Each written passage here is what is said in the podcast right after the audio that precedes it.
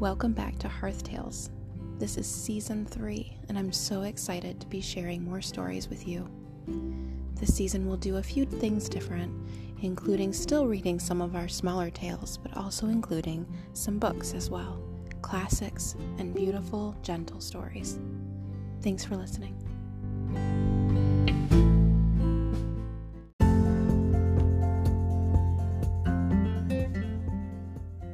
If you've been enjoying the Hearth Tales podcast so far, there's 2 new ways for you to help support this platform.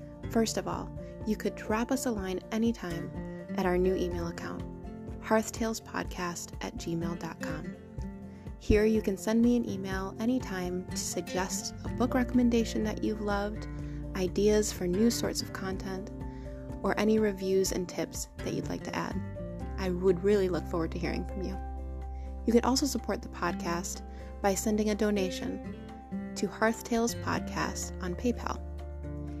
Here you could send any amount that you feel called to send in support of this platform and in support of the message that I'm lovingly trying to share with all of you and your families. I look forward to hearing from you at our email address anytime you wish to reach out. Thank you.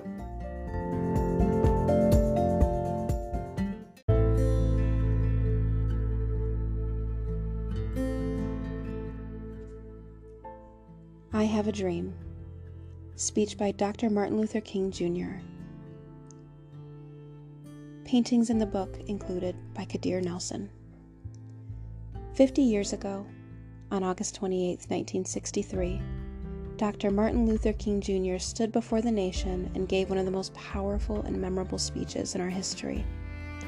His call for the freedom and equality of all people, no matter the color of their skin, would echo in the heart and mind of every American, both young and old, for generations to come.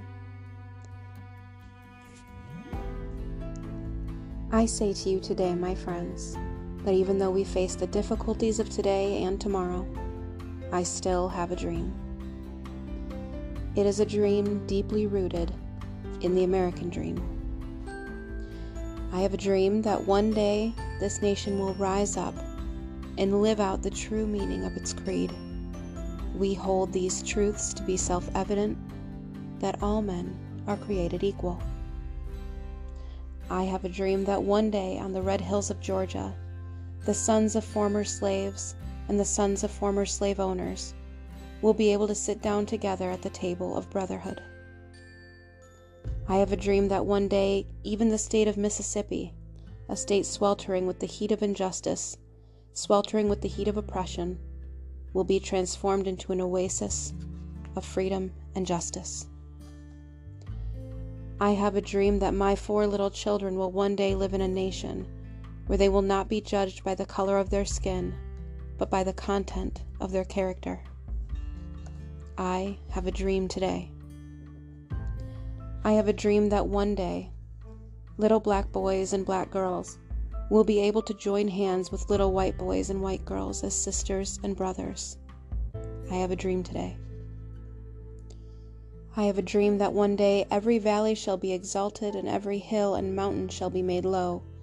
The rough places will be made plain, and the crooked places will be made straight, and the glory of the Lord shall be revealed, and all flesh shall see it together.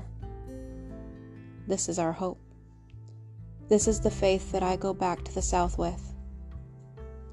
With this faith, we will be able to hew out of the mountain of despair a stone of hope. With this faith, we will be able to transform the jangling discords of our nation into a beautiful symphony of brotherhood. With this faith, we will be able to work together, to pray together, to struggle together, to go to jail together, to stand up for freedom together, knowing that we will be free one day. This will be the day when all of God's children will be able to sing with new meaning. My country, 'tis of thee, sweet land of liberty, of thee I sing. Land where my fathers died, land of the pilgrim's pride, from every mountainside, let freedom ring. And if America is to be a great nation, this must become true. So let freedom ring from the prodigious hilltops of New Hampshire. Let freedom ring from the mighty mountains of New York. Let freedom ring from the heightening Alleghenies of Pennsylvania. Let freedom ring from the snow-capped Rockies of Colorado. Let freedom ring from the curvaceous slopes of California, but not only that, let freedom ring from Stone Mountain of Georgia. Let freedom ring from Lookout Mountain of Tennessee. Let freedom ring from every hill and molehill of Mississippi. From every mountainside, let freedom ring.